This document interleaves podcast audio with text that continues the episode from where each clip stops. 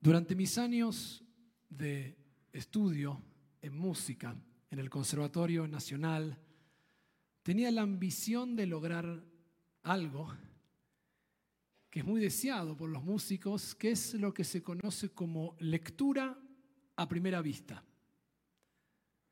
Es cuando uno le da una partitura que uno nunca vio antes, se sienta y la puede tocar, la puede ejecutar. Y esto que yo deseaba lograr y que es difícil, que requiere tiempo, que requiere disciplina, se lo compartí a mi profesora de canto en ese momento, Ida Terkiel, Zichronol Ibrahá, y me dijo una frase que nunca pude olvidar.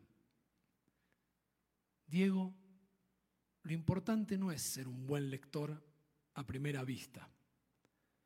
Lo importante es que seas un excelente lector a segunda vista.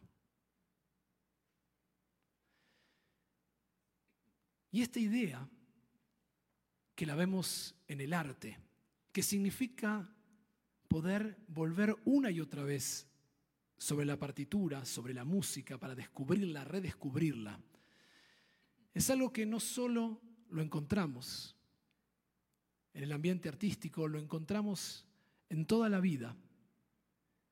Y me atrevo a decir que es la esencia de la vida judía. Primero y principal, ¿por qué esta idea en esta para allá? Leemos como parte de los Bené Israel se acercan a Moshe y le dicen, no pudimos celebrar Pesaj. ¿Qué podemos hacer? Y tal vez creeríamos que en una primera instancia Dios diría, lo lamento. El año que viene, no se olviden, sin embargo, ¿qué ordena Dios? Lo que se llama Pesach Sheini. Hasta el día de hoy, pocos lo observan, sin embargo está en nuestro calendario. Un mes después de Pesach, quien no pudo celebrar Pesach puede hacerlo.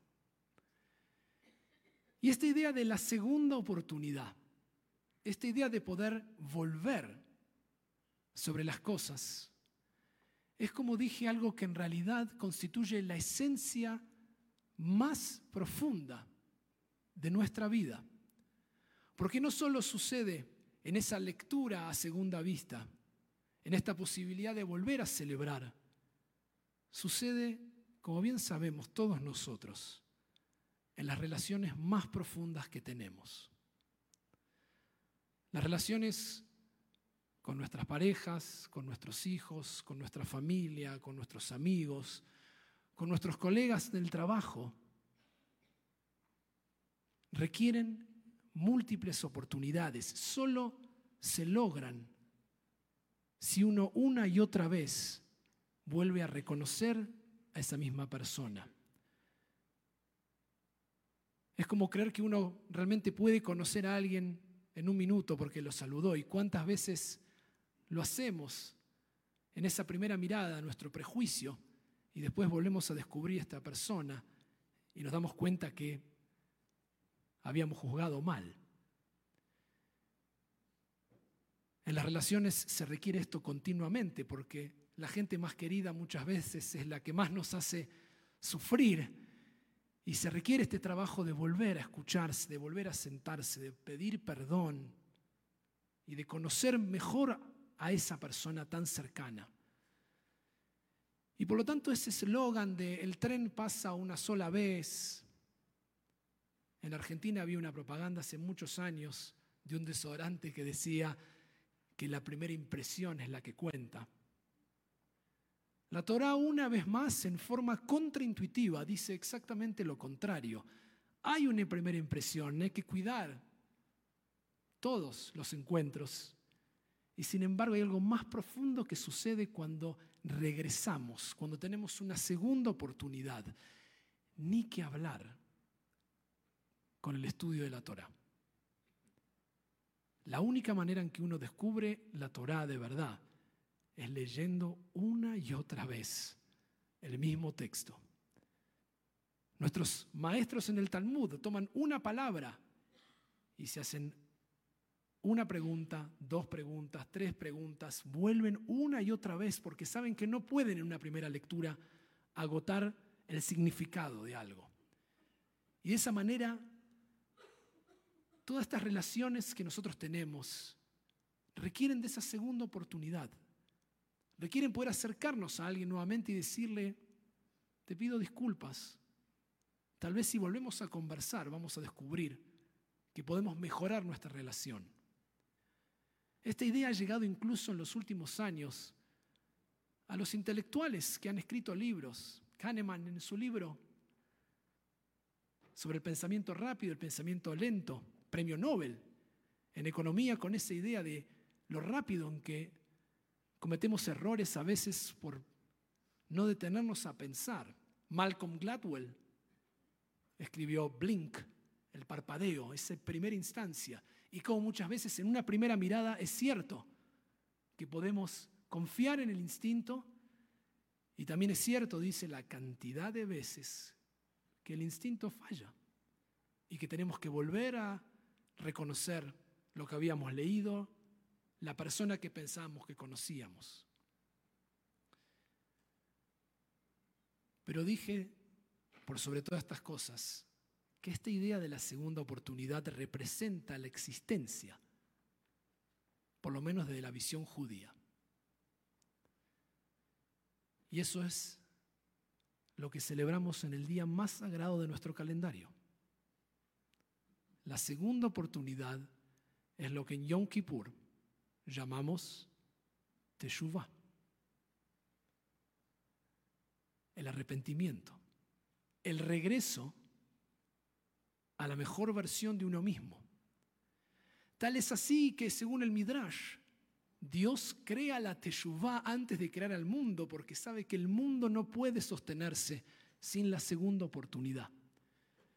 Y el Talmud va a declarar que donde se para un transgresor arrepentido, donde está de pie alguien que hace Teshuvah, el Talmud dice, ni el más justo de los justos puede estar de pie al lado de esa persona. Lo cual implica que la verdadera existencia, la verdadera vida, no está en la primera impresión, no está en lo que vivimos, está en nuestra capacidad de aprender, de corregir, de hacernos mejores, de la segunda oportunidad. Por eso quiero invitarnos en este Shabbat y en esta semana a darnos una segunda oportunidad a nosotros mismos. Si hay lo que tenemos que reparar, podemos decidir cambiar lo que venimos pensando y cambiar la conversación interna que tenemos. Como vivimos en las conversaciones que tenemos, si nos damos otra oportunidad para hablarnos distinto, vamos a empezar a ver distinto las cosas. No hay que esperar a Elul o Yom Kippur para acercarnos a alguien que sentimos en esta semana que deberíamos agarrar el teléfono y llamar y decir, te pido disculpas, te pido una segunda oportunidad. Y para nosotros mismos, animarnos también a esa segunda lectura, a seguir descubriéndonos, a no creer nunca que ya está que estamos agotados, que ya nos conocemos. Volvamos a releernos.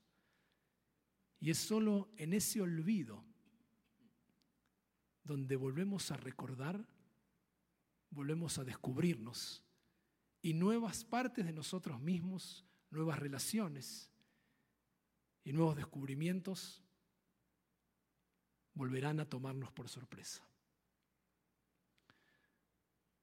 Shabbat Shalom.